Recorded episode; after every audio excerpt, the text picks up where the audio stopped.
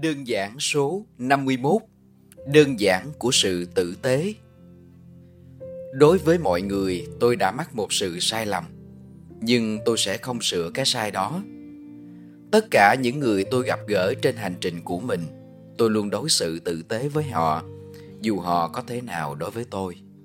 Có khi họ hiểu lầm về sự giúp đỡ của tôi đối với họ, Nhưng không sao, Vì một lúc nào đó họ sẽ tự hiểu tại sao phải giải thích khi mình giúp đỡ một ai đó? Nếu còn khái niệm kể lễ vậy thì tốt nhất đừng giúp sẽ tốt hơn. Mọi người tôi biết, tôi đều dành thời gian cho họ, lắng nghe, chia sẻ, đưa ra lời khuyên và có khi còn nặng lời với họ. Tôi làm tất cả chẳng để cho họ khen hay biết ơn gì cả. Sự tử tế mà tôi dành cho cây cối cũng như vậy.